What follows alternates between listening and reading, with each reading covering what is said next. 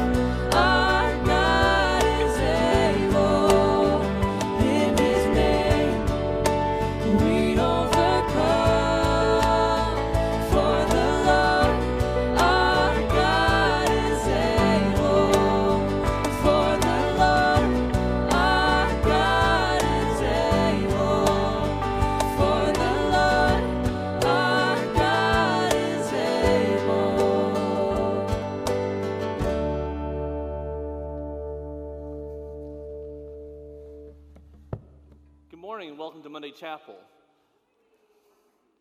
So, today we're continuing our sermon series on the sad Psalms of Scripture. And today it's Psalm 88, a psalm written by a man named He Man the Ezrahite. That is right, his name is He Man. By the power of Grayskull, that is awesome. Unfortunately, that's the last lighthearted thing I have to say with this song, because this is the darkest depths of despair we see in the Psalter. A sorrow that could be best described as despair. But even this, the light of Christ shines. So I invite you to prepare your hearts and minds with the next song.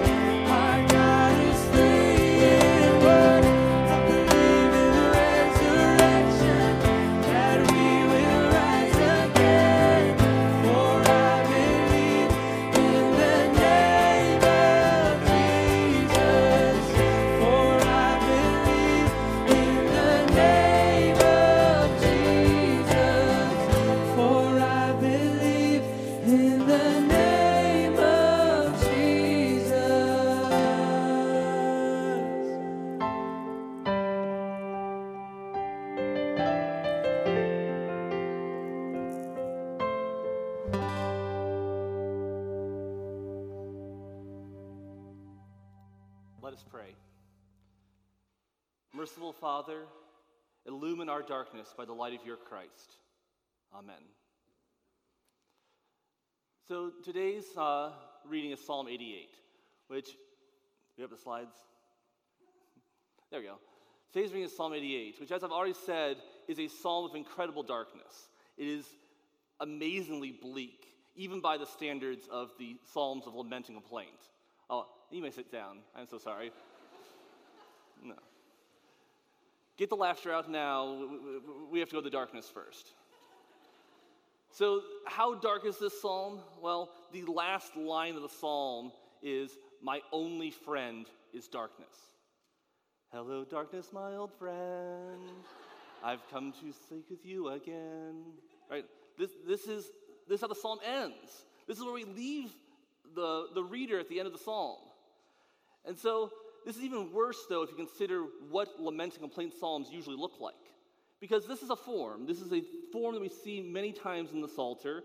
And this form tends to have a, a general structure. It looks kind of like this. Not everyone is identical, there's room for creativity, but they generally hit these points. The address. You talk to God, oh God of my salvation, or something like that. The complaint. What's bothering you? The confession of trust, saying that you trust that God is the person who can do something about the complaint that you bring before Him. The petition, you actually ask God for help. The vow of praise, you say, when God hears your prayer, you intend to praise Him. And finally, the thanksgiving, that even before God has even responded to your prayer, you're already thanking Him. That is normal lament form. So, as we go through this, kind of keep this in your mind and figure out which boxes we're ticking. So, we'll read the whole psalm together with a few comments. So, read together with me. O Lord, God of my salvation, I cry out day and night before you. Okay? This is a pretty standard address. So far, so good. Even calls him God of my salvation, which you know is a positive uh, start. Read with me. Let my prayer come before you. Incline your ear to my cry. This is the petition. This is actually the only thing he asks for in this entire psalm. Listen to me. Let my prayer come to you. Then we get to the complaint. So read with me. For my soul is full of troubles, and my life draws near to Sheol. I am counted among those who go down to the pit. I am a man who has no strength.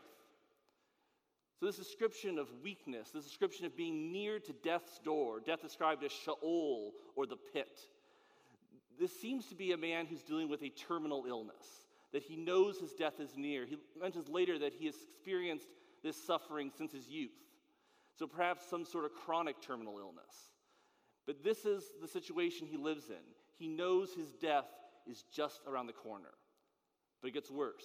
As he says, I'm a man who has no strength. We continue together. Like one set free among the dead, like the slain that lie in the grave, like those whom you remember no more, for they are cut off from your hand. This is a little irony of how he starts out one set free. So when a slave dies, does a slave still have a relationship with his master? No. No, he is no longer in a relationship with his master. But he sees he is a slave of Yahweh. He's a slave of the Lord. And when he dies, does he lose his relationship with his Lord? Does he lose his master? Will he be forgotten? Will he be cut off from God's vision in death? This is bleak stuff. But he continues You have put me in the depths of the pit, in the regions dark and deep. Your wrath lies heavy upon me, and you overwhelm me with all your waves. Here, describing his situation like being in a deep cistern or being thrown out into the ocean among the waves. But the thing is, notice who's doing it. He says God is the one who's putting him there. God is the one who is putting him into the pit and into the waves. This is God's wrath against him as he understands it. We continue. Read with me. You have caused my companions to shun me. You have made me a horror to them. So, whatever it is this man's suffering, he suffers it alone because his friends have abandoned him. This is some people speculate maybe he has leprosy or some other unclean disease that is separating him. We don't know that for sure, but he blames God for this. That God is the one who has separated him from his friends. read together I am shut in so that I cannot escape. My eye grows dim through sorrow. Every day I call upon you, O Lord. I spread out my hands to you. He hasn't given up. He keeps on praying. He keeps on praying. But, we continue, do you work wonders for the dead? Do the departed rise up to praise you? Is your steadfast love declared in the grave, or your faithfulness in Abaddon? Are your wonders known in the darkness, or your righteousness in the land of forgetfulness? These rhetorical questions are disturbing. That he seems to be implying that he thinks the answer to these questions is no. That God does not do wonders for the dead, that the departed are separated and can no longer do the thing they were de- designed to do praise their God. That he is going down to Abaddon, the place of destruction. And there he'll be forgotten, separated from his God forever. This is what I think he's saying, and this is darkness beyond anything that I can match. He continues his complaint. But I, O Lord, cry to you. In the morning, my prayer comes before you. O Lord, why do you cast my soul away? Why do you hide your face from me? In his experience, God is inscrutable. He cannot understand why God is allowing this to happen. He cannot understand God's purpose in this. God is the hidden God here. But it's even worse than just the hidden God. Read together. Afflicted and close to death from my youth up, I suffer your terrors. I am helpless. Your wrath has swept over me. Your dreadful assaults destroy me. They surround me like a flood all day long. They close in on me together. Not only is God hidden, he sees God as his enemy. God has turned against him, and God is the one who is doing this to him. Then we finish the psalm You have caused my beloved and my friend to shun me. My only friend is darkness. Let this sink into you. This is the word of the Lord. But how could this be the word of the Lord for us? How can this be so incredibly bleak? And it's even bleaker we look what's missing, right? We have our address, very short, but it's there. The complaint, huge, massive, almost the entire psalm. The confession of trust, implied at best. I mean, the only way I can see trust in here is the fact that he's actually praying, right? Because people who have given up entirely on God don't pray, they don't write psalms. But that's only implied. There's no trust expressed in the psalm. The petition, very short. It's there, but it's short. The vow of praise, well, he says it's impossible. He cannot praise God because can the dead rise up and praise you? And the thanksgiving is non existent. That this is the darkness. This is the darkness in its absolute depths. And maybe you know the darkness. Maybe not this level, but maybe you know the darkness. You know that feeling that God is not listening, or that God may be even your enemy. When darkness is your only friend, when you feel totally alone, even when you're surrounded by others. This is what this psalm is speaking to. This is a very raw, authentic response to that situation in life. But here's the thing it's in the darkness that we encounter God. Because God dwells even in the darkness. And so I want to share a couple Psalms with you. First, Psalm 23, which says, Even though I walk in the valley of the shadow of death, like this man does, I will fear no evil. Why? Because you are with me. Your rod and your staff, they comfort me. Or Psalm 139, even the darkness is not dark to you. The night is as bright as the day, for darkness is as light to you. That God is present in the darkness and he turns darkness into light, which sounds very nice but a little abstract. But I want to make it very, very concrete here. How does God dwell in the darkness? Uh, and to get there, though, I have to talk a little bit about uh, how we read the Psalms. You see, Christ teaches us to read the Psalms in Christ. He does this on the cross when he speaks the words of Psalm 22 My God, my God, why have you forsaken me? claiming that psalm as his own prayer. He does this after his resurrection when he claims that all of the law, all the prophets, and all of the psalms testify to me. That's right, all the psalms, which has to include 88. This is how Peter interprets the psalms in Christ. This is how the early church and the reformers have interpreted the psalms in Christ. So when we say this is the word of the Lord, what if we actually take that seriously? That these are the words of Christ prayed through uh, Heman the Ezrahite. And so let's read this psalm in Christ. These are the words of Christ in the deepest darkness of the cross. That his feeling of complete abandon by God Only Christ knows what that feels like to be totally abandoned by the Father.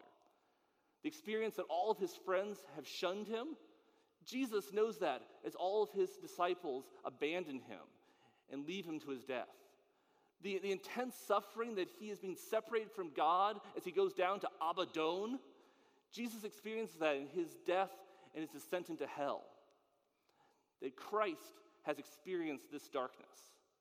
And it's there that we meet our Lord, meet our Lord at the cross. And this is an amazing thing because when we meet our Lord here at the cross, when we uh, are encountered by Him, when He finds us in our deepest darkness, having Himself experienced the deepest abyss, well, all things change. And so let's reread those rhetorical questions, but reread them in light of Christ. Say with me Do you work wonders for the dead? Do the departed rise up to praise you? Is your steadfast love declared in the grave, or your faithfulness in Abaddon? Are your wonders known in the darkness, or your righteousness in the land of forgetfulness? This amazing thing, as Paul tells us. All the promises of God find their yes in Christ. All of these questions that in our despair seem to be no, in Christ are yes. So, do the dead, do you work wonders for the dead? Yes. He raises the dead. Do the departed rise up to praise you? This is like half the point of Revelation that the saints in heaven are eternally praising their God. Is your steadfast love declared in the grave or your faithfulness in Abaddon? Yes, yes, because Christ is God's ultimate expression of his steadfast love and faithfulness. A steadfast love and faithfulness that brings him down to hell. And are your wonders known in the darkness? Yes. A million times yes. So God takes the darkest, darkness of all, and makes into light. That even death, the greatest enemy of all, is now but the path to eternal life. Thanks be to God. Let's pray. Lord Jesus Christ, we thank you that you have come into our darkness that you've experienced in a way that we cannot even begin to understand. And we thank you that you have prayed this prayer for yourself on the cross, but prayed it also for us, so that we would have words to express our sorrow, but words that do not leave us in sorrow, but drive us towards you and towards your wonderful light. In your name we pray. Amen. Go now in the peace and joy of the Lord. Amen.